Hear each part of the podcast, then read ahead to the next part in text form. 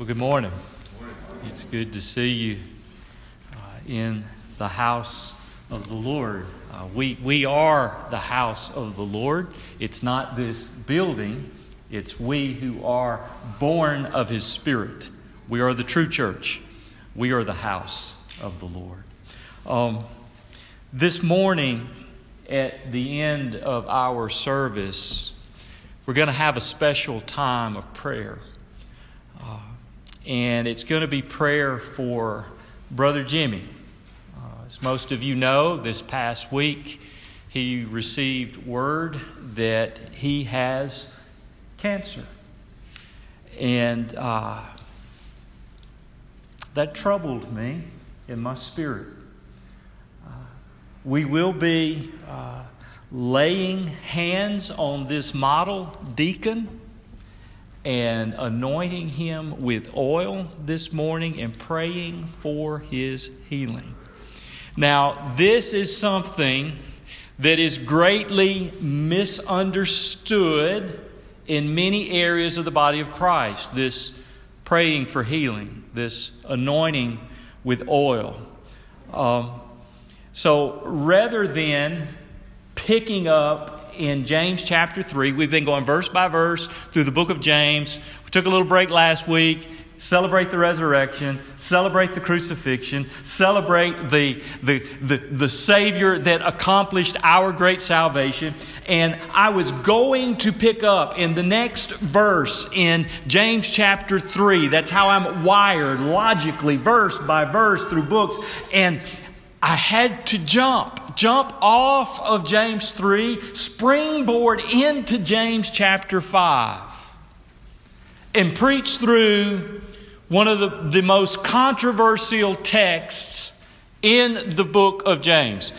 Matter of fact, one of the most controversial texts in the New Testament, if I would suggest that. And so today, take your copy of God's Word and turn with me to James chapter 5. I want to read to you verses 14, 15, 16, 17, and 18 of James chapter 5. So let's read this firecracker of a passage, if you will, together. If anyone among you is suffering, let him pray. Is anyone cheerful? Let him sing praise. Is anyone among you sick? Let him call for the elders of the church and let them pray over him, anointing him with oil in the name of the Lord. And the prayer of faith will save or heal the one who is sick, and the Lord will raise him up. And if he has committed sins, he will be forgiven. Therefore, confess your sins to one another and pray for one another that you may be healed. The prayer of a righteous person has great power as it is working. Elijah was a man with a nature like ours, and he prayed fervently that it might not rain. And for 3 years and 6 months it did not rain on the earth. Then he prayed again, and heaven gave rain, and the earth bore its fruit. This is God's Word. Now, this passage of Scripture, there is multifactorial. There are a lot of things that are going on in that passage. There are a lot of principles that could be taught in that passage. There are a lot of things that are being said in that passage, but this morning, I know there's a lot going on in that text. We could really probably spend 4 weeks in that text, okay? And still not mind the truth of that text. There's so much there. But this morning, I want to zero in on this issue of healing that it's talking about here. This often misunderstood, misapplied, misinterpreted passage of Scripture that's dealing with healing. Anytime you deal with the supernatural, anytime you deal with the miraculous, healings in particular, the enemy, that is Satan, delights to set people at odds with one another. And a lot of the power, I think, that fuels the enemy and his schemes of division over certain passages of Scripture, it comes because we have a faulty understanding of a text of truth. If we knew the truth, then the truth would set us free from the lies of the enemy, and we would not be at such odds with one another, even though we may differ on how we think about certain things. But this passage is often volatile. This passage, and here I'll just let you in on my conviction. All right?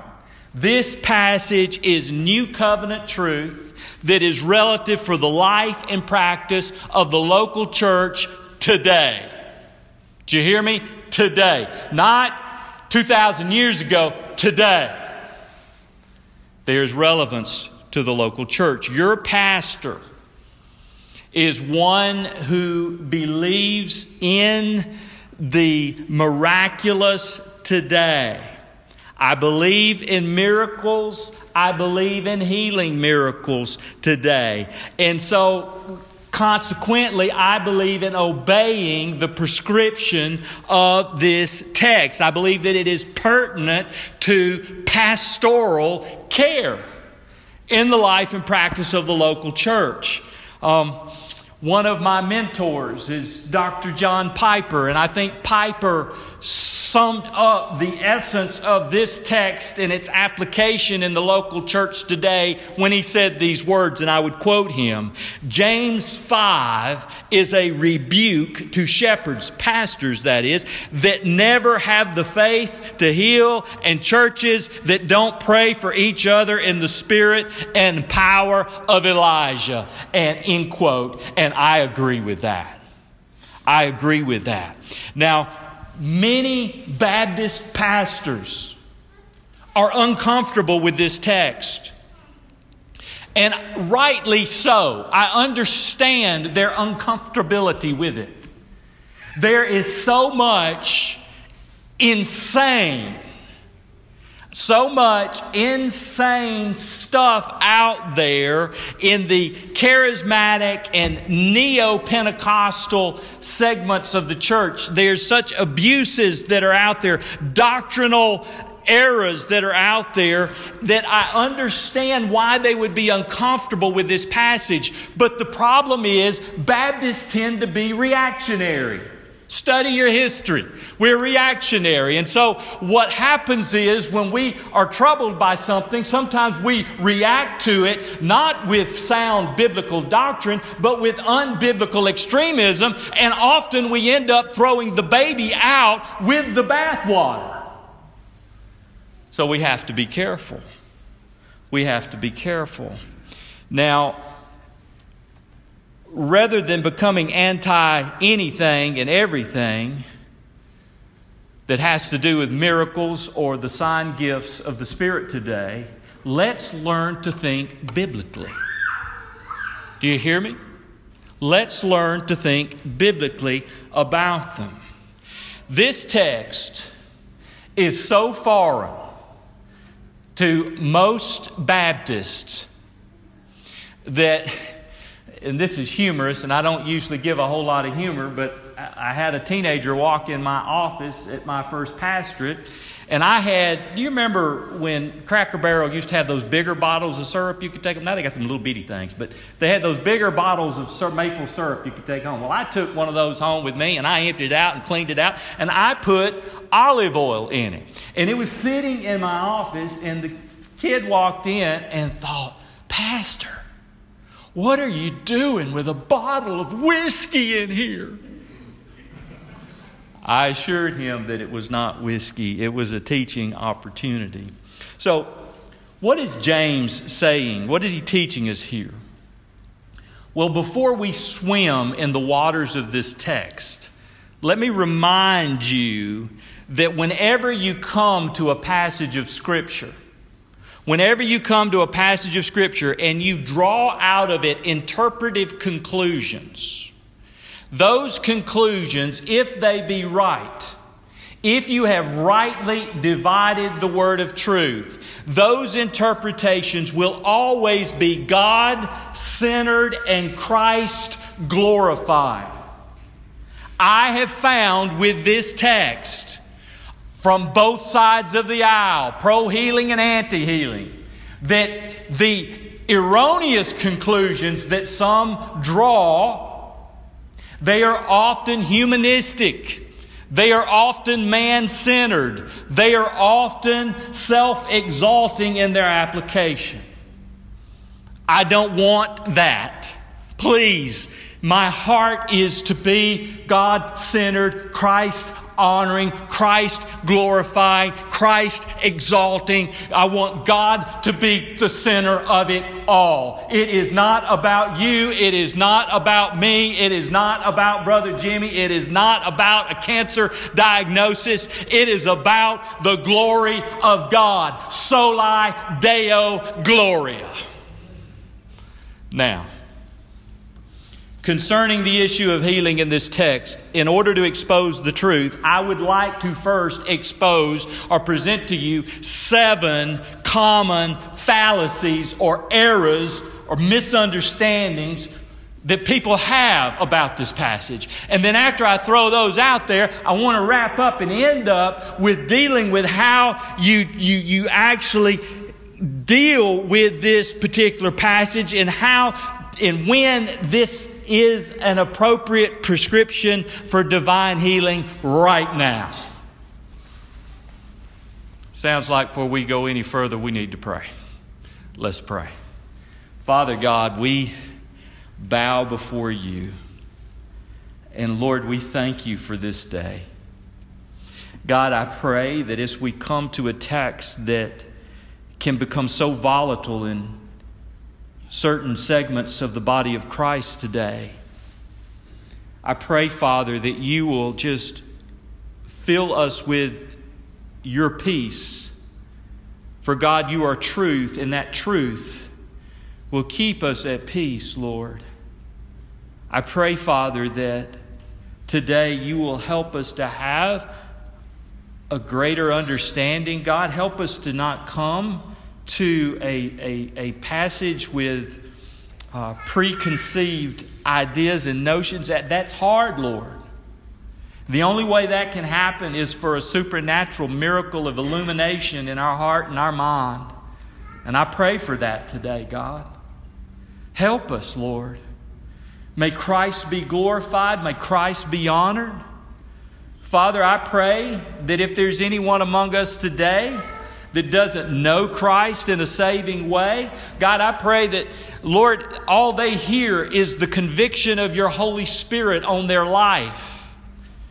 God, I pray that, Lord, the gospel would be exalted in their life. The fact that Christ alone has bore the weight of their sin, and He is the only way and the only hope of their rescue from an eternal hell.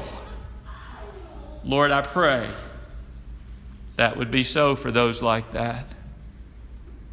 But for your church, God, I pray that you would equip us and that you would help us to understand, Lord, things that are weighty.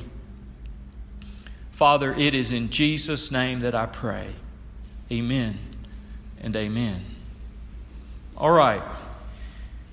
Well, let me present to you some things that a lot of people sometimes believe about this passage that is absolutely erroneous in my estimation.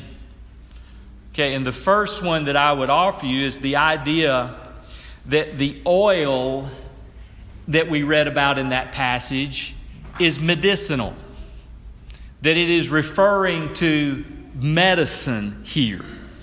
Now, it's true. In biblical times and in the Middle East, that those cultures would, and including the Jews, would sometimes use oil for medicinal purposes.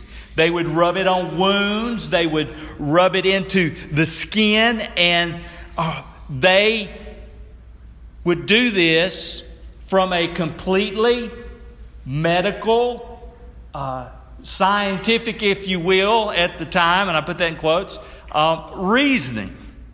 And because that was a practice at that time, there are those that when they read this, because anything miraculous seems to scare them, they will say, well, that's what that is. And the purpose of this passage is saying that you need to pray to God and take your medicine, and that's how your healing's coming. Now listen to me. I'm not being anti-medicine. I'm not telling you, don't take your medicine. That's not what I'm saying. That's not what this is about. That's not what any of what I'm going to say is about this morning. God may use medicine in His bringing of healing to your life. But what I'm saying is that the oil here, that is not talking about medicine. You remember the disciples? John in Mark chapter 6, about verse 33, the text says there, this is what it says about the disciples. I read it, it says, they drove out many demons and anointed many sick people with oil and healed them.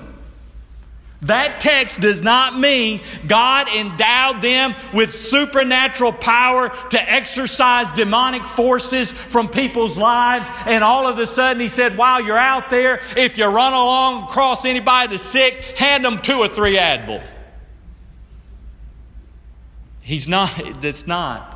That makes no sense. Okay? That makes no sense at all. This view, as common as it is, remember I told you that right views are God-centered and God-glorifying? To me, this view, as common as it is humanistic and man-centered, and it ignores the supernatural. It ignores the reality of the supernatural. The text is not talking about Tylenol, Advil, and chemotherapy. Not saying that you shouldn't do those things. You hear me? Okay? This is talking about something supernatural. This is talking about something rooted and grounded in the power and authority of God. Now, second idea that is erroneous, and this is on the opposite end of the spectrum. There are those that think that the oil that is used is supernatural itself, that there's some kind of power in the oil. I got to have that oil. No, you don't. Do you hear me? No, you don't. Okay? There are those that treat the anointing oil as if there's something special or magical or supernatural about the oil. Well, that's superstition. That's foolishness. That is ultimately idolatry to think that, because it glorifies not God, but an object and a substance more than it glorifies Jehovah Rophe, the God who heals. So it can't be that. So what is the oil here? Well, I would suggest to you that the oil functions like the waters of baptism. What I mean by that, it is simply symbolic. And the oil is often in the New Testament symbolic of the Holy Spirit. Okay?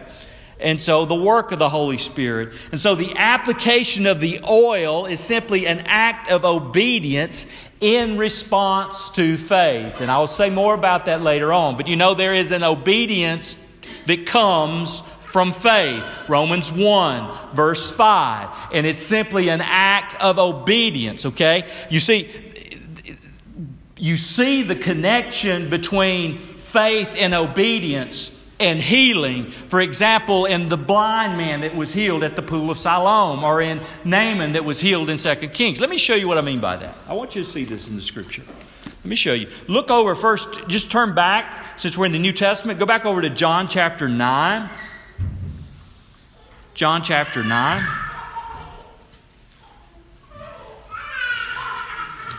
In John chapter 9, we read this narrative. It says, and he, as he passed by, that's Jesus, he saw a man blind from birth. And his disciples asked him, Rabbi, Who sinned, this man or his parents, that he was born blind? Jesus answered, it was not this man. It was not that this man sinned or his parents, but that the works of God might be displayed in him. We must work the works of him who sent me while it is day. Night is coming and no one can work. As long as I am in the world, I am the light of the world. Having said these things, he spit on the ground and made mud with saliva. Then he anointed the man's eyes with mud and said to him, go wash in the pool of Siloam, which means sent. And so he went and he washed and he came back seeing. Okay, the Lord had already determined this blind man would be healed. But in response to this blind man's faith that God would do what God promised to do, he had to go wash in the pool of Siloam. That was an act of obedience. If he really believed it, he would do it. You see what I'm saying? Okay, now you're going to see how this fits in into this passage in just a minute. Naaman, if you remember, got angry. Elijah went to go healing. You can read about it in 2 Kings chapter 5. And Naaman got angry. He had leprosy, and he sent for Elijah, and Elijah came to him, and Elijah told him, go down to the Jordan and dip in 7 times, and you'll be healed. Well, Naaman got angry.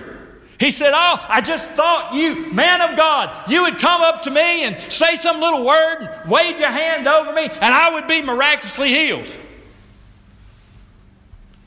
Well, after some people reasoned with him, Naaman finally went down there and did it. Why? Because even though it was very faint, there was a mustard seed of faith there that this thing was going to work. And so he went down there and did it. He wasn't healed by the dipping. He was healed. That healing came through the faith. That obedience demonstrated the faith that he had. Well, the anointing oil is simply a symbol here. It's a symbol of this healing in this text in James chapter 5. And when one is anointed with oil, they are simply conforming to the obedience of this text. There's nothing magical about it. Okay? Nothing magical about it. Fallacy number 3. There are those that think this sickness here is referring only to physical sickness. But I want you to understand it is bigger than physical sickness, because the Greek term that is used there encompasses more than just physical sickness. So that's what we primarily think about. But it also can apply to spiritual, emotional. It can apply to depression. It can apply to demonic oppression. A fourth erroneous idea is that the sickness here is only referring to sickness that comes because of sin. Well, some would say that because at the end of verse 15, he says, if anyone sinned, let him, talks about confessing his sins, talks about forgiveness, and it talks about healing also, all in there. That is not a statement of absolutism. That is addressing the issue, because there is sickness that comes because of sin, that person confesses that sin and follows this prescription, then the healing comes, okay? Right? But there is sickness because of sin, but not all sin is due to personal sin, though all sickness is the result of sin in general. Did that make sense? Okay. Now, there are those that think this text is only that it was temporary. It was temporary. They say James 5 only applied to the church in the apostolic period. Well, my question is, if that's so, why is it in your Bible? Okay? Why is it in your Bible? That is an idea that has no biblical basis. I will say that about cessationism in general. As well as some of those guys out there that teach, they are solid on most all areas of the faith until you get to that one area. And it's usually they're reacting to charismatic abuses rather than careful exegesis of the Scripture. Because if you study your scripture there, you will not find a verse in context that is saying that these things have passed away today. Now, you can do some gymnastics with places like 1 Corinthians 13 and some other places to try and say that, but that is not the context. Yes, these miraculous things will pass away one day, and you may tell you when they will. The context is when the imperfect becomes perfect, and the word there is telion, and that has to do with the perfection that comes at the second coming of Christ. Then it will.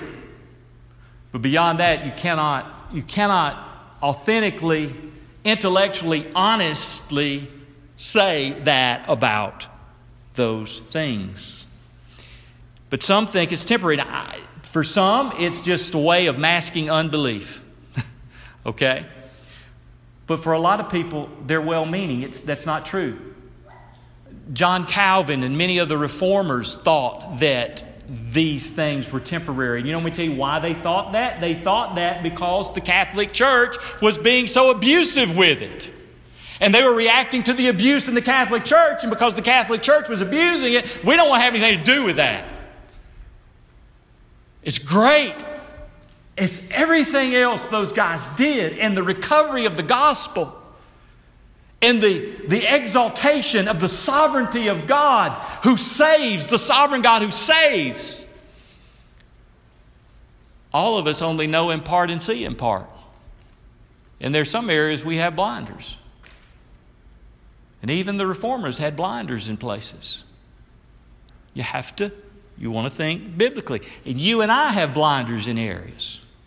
Okay, that's why we need the church, so that we can deal with each other, go to the scriptures, reason like a Berean, and rebuke one another when we need to be rebuked. Follow me? All right. Some people will say that the anointing oil guarantees instant and automatic healing for all people. That is not what it teaches. It does not guarantee healing for all people at all times. There is a reason it works at certain times, and I'm going to discuss that here in just a minute. And then there is another idea that is wrong, and that it brings healing based on our response to that passage. In other words, you get healed based on your obedience to respond to that passage, and well, that's not quite right either, because that then throws the light on you and makes God's sovereign choice in healing subservient to you. And that doesn't work that way. So, question. The question everybody in here is probably wanting to know. How is healing secured and guaranteed for anyone when this text says they'll be healed? That's what it says. What is it? Well, this is where you got to understand it contextually. What is he saying? Now, I cannot overemphasize enough the fact that the healing in this text does not come because we prayed. I cannot overemphasize enough that the healing in this text does not come because we use oil. God heals apart from those things when He chooses at times. Look in the Scriptures. Not every blind man had to go dip in the pool of Siloam. Not every leper had to go wash 7 times in the Jordan. But everyone who was healed found their healing in the sovereign Lord Jehovah Rophe, the God who heals. So what are we saying here? Verse 15 is key to unlocking the door of understanding. James 5. Let me read James. This is the first part of James 15. It's pertinent. The prayer of faith will save or heal the one who is sick, and the Lord will raise him up. Now, what's that mean? What's that saying? The word faith is the most important word in the first phrase of verse 15. It is absolutely essential. Without faith, the praying is in vain. The oil is in vain. Earlier in James, if you'll recall, in James chapter 1, he talked about praying for wisdom. He said, if any of you lacks wisdom, let him ask God, who gives generously without reproach. It will be given to him. But here's verse 6. But let him ask in faith. Pray in faith, with no doubting, for the one who doubts is like a wave of the sea, is driven and tossed by the wind. For that person must not suppose he will receive anything from the Lord. He is a double-minded man, that is, two-souled man, unstable in all his ways. Faith is important in understanding here. So what is faith? Faith here, especially as it applies to prayer. What is faith?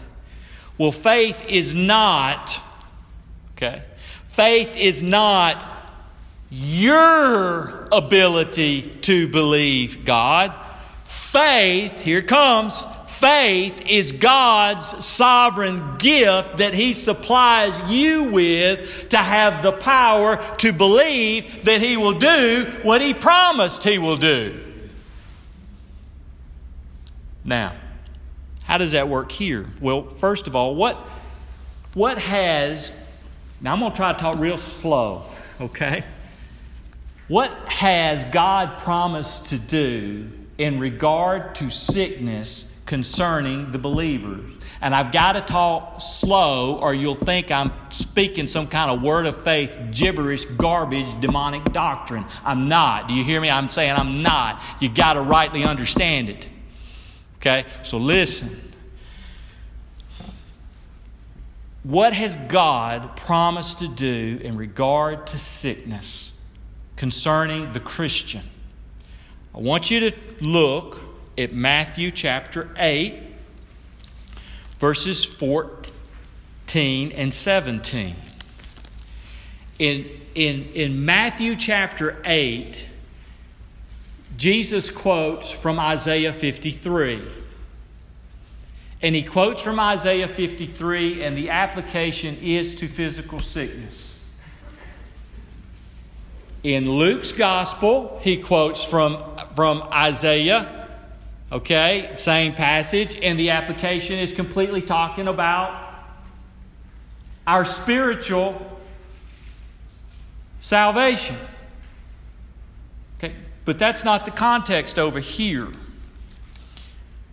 Listen, beginning in verse 14. And when Jesus entered Peter's house, he saw his mother-in-law lying sick with fever. He touched her hand, and the fever left her, and she rose and began to serve him. That evening they brought to him many who were oppressed by demons, and he cast out spirits, and with a word he did that, and he healed all who were sick.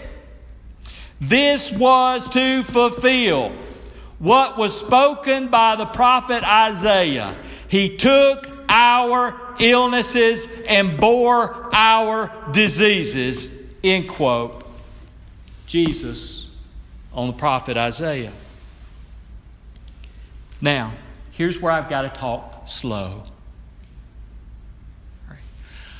All sickness is the result of the fall.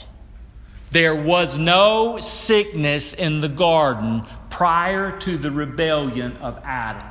There was no sickness in creation prior to depravity coming into being in creation. Okay? So it is a part of the curse. Messiah came to redeem us from the curse of sin and death. Matter of fact, everything in the salvation of many people throughout salvation history is working up toward a new heaven and a new earth in which we are restored into the way it was in the Garden of Eden. You listening? Okay? So what Jesus did on the cross was to secure that coming into being for Christians. Right, this is where you got to listen to him. Because people will ask the question, well, is it God's will for me to be healed or not? Well, right now, sometimes it's God's will that you suffer. Did you hear me? Right now, sometimes it's God's will that you suffer. However, it is always God's perfect will that the Christian will ultimately be healed, and that you will be complete. Trust me, you'll be healed when you got your glorified body. You'll be free of all disease when you have your glorified body. That is when it is absolutely secured and guaranteed that the healing for you comes, and you will see God's will manifest in your life perfectly. However, here's the thing.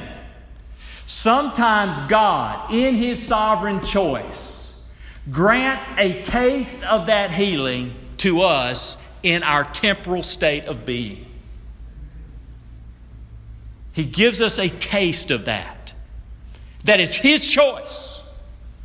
It is His choice to do that.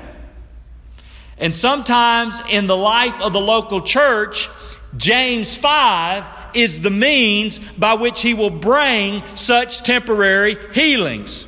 So, how does the prayer of faith work?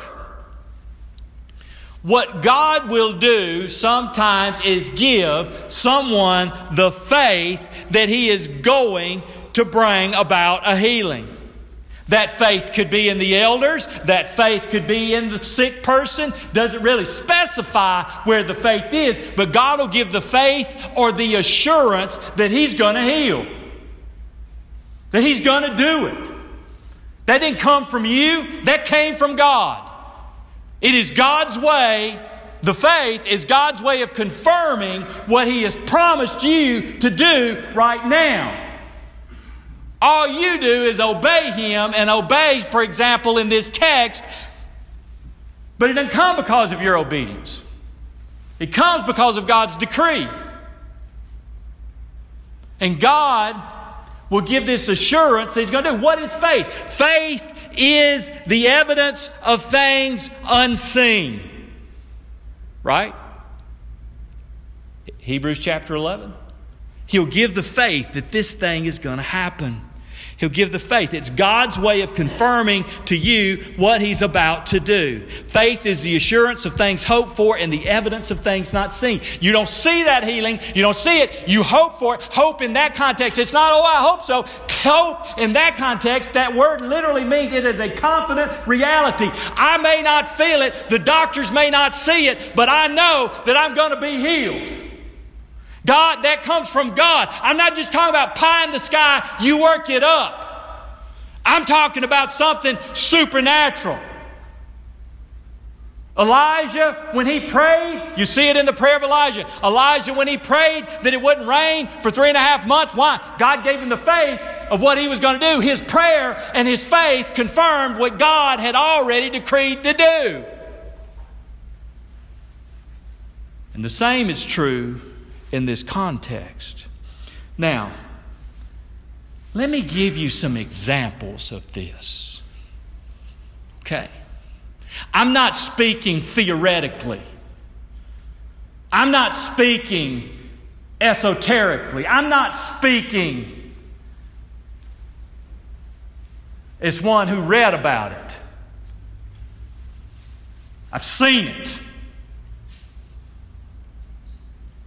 Let me start with my dad.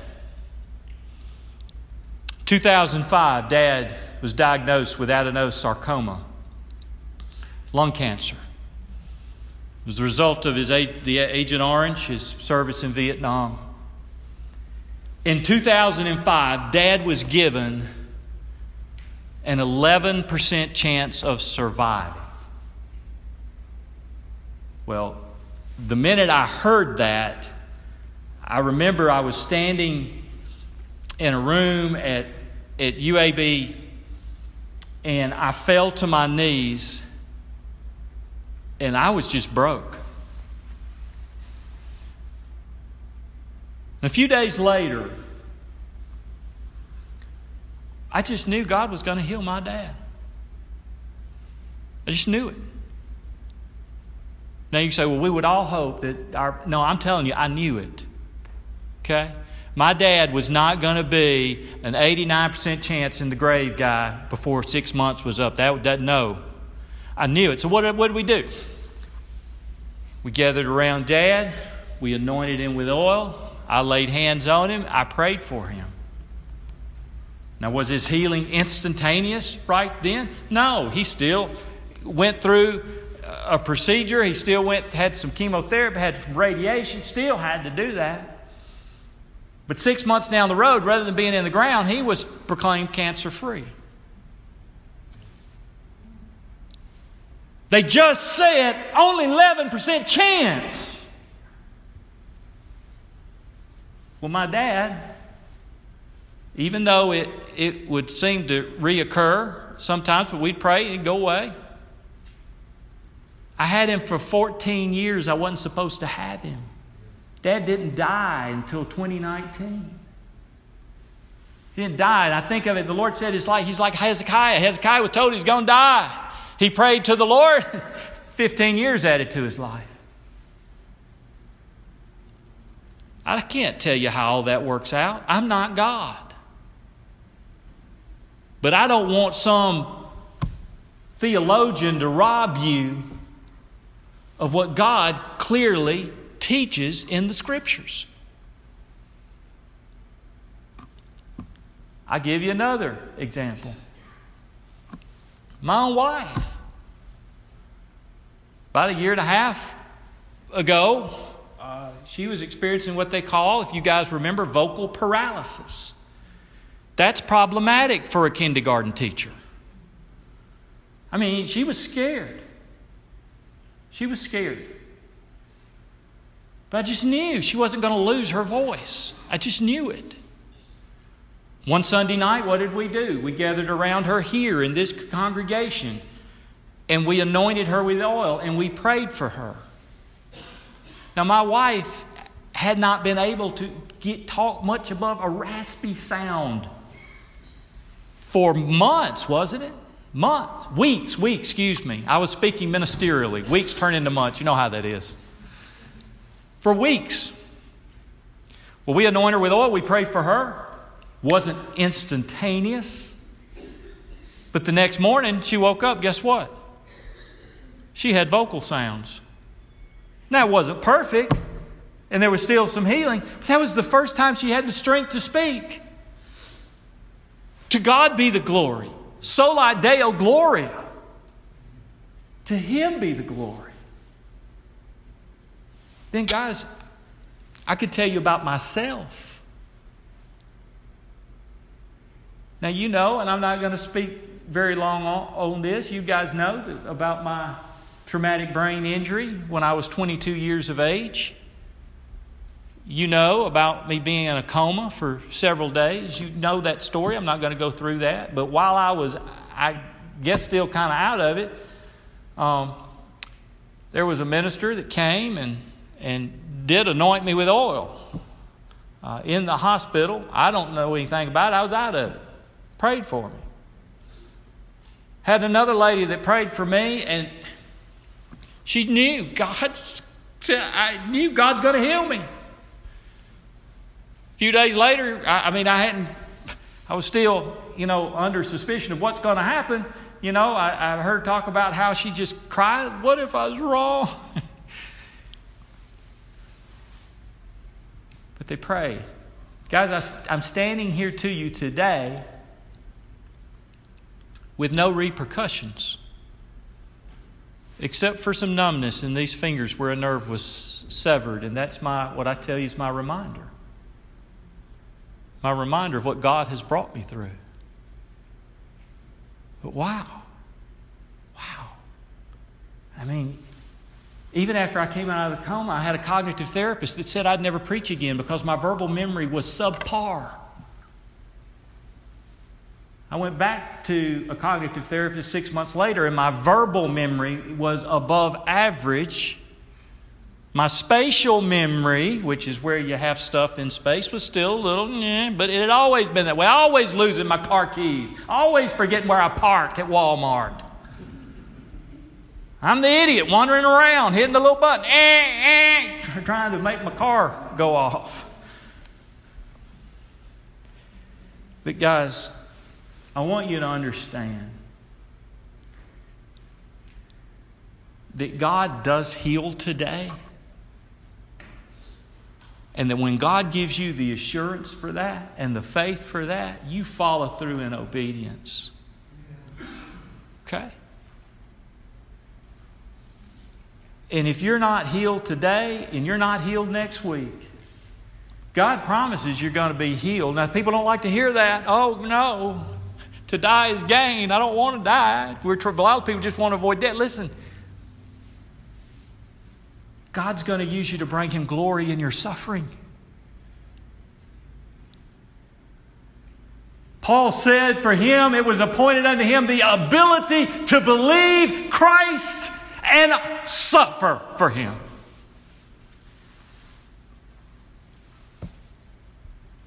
But what did it matter to Paul?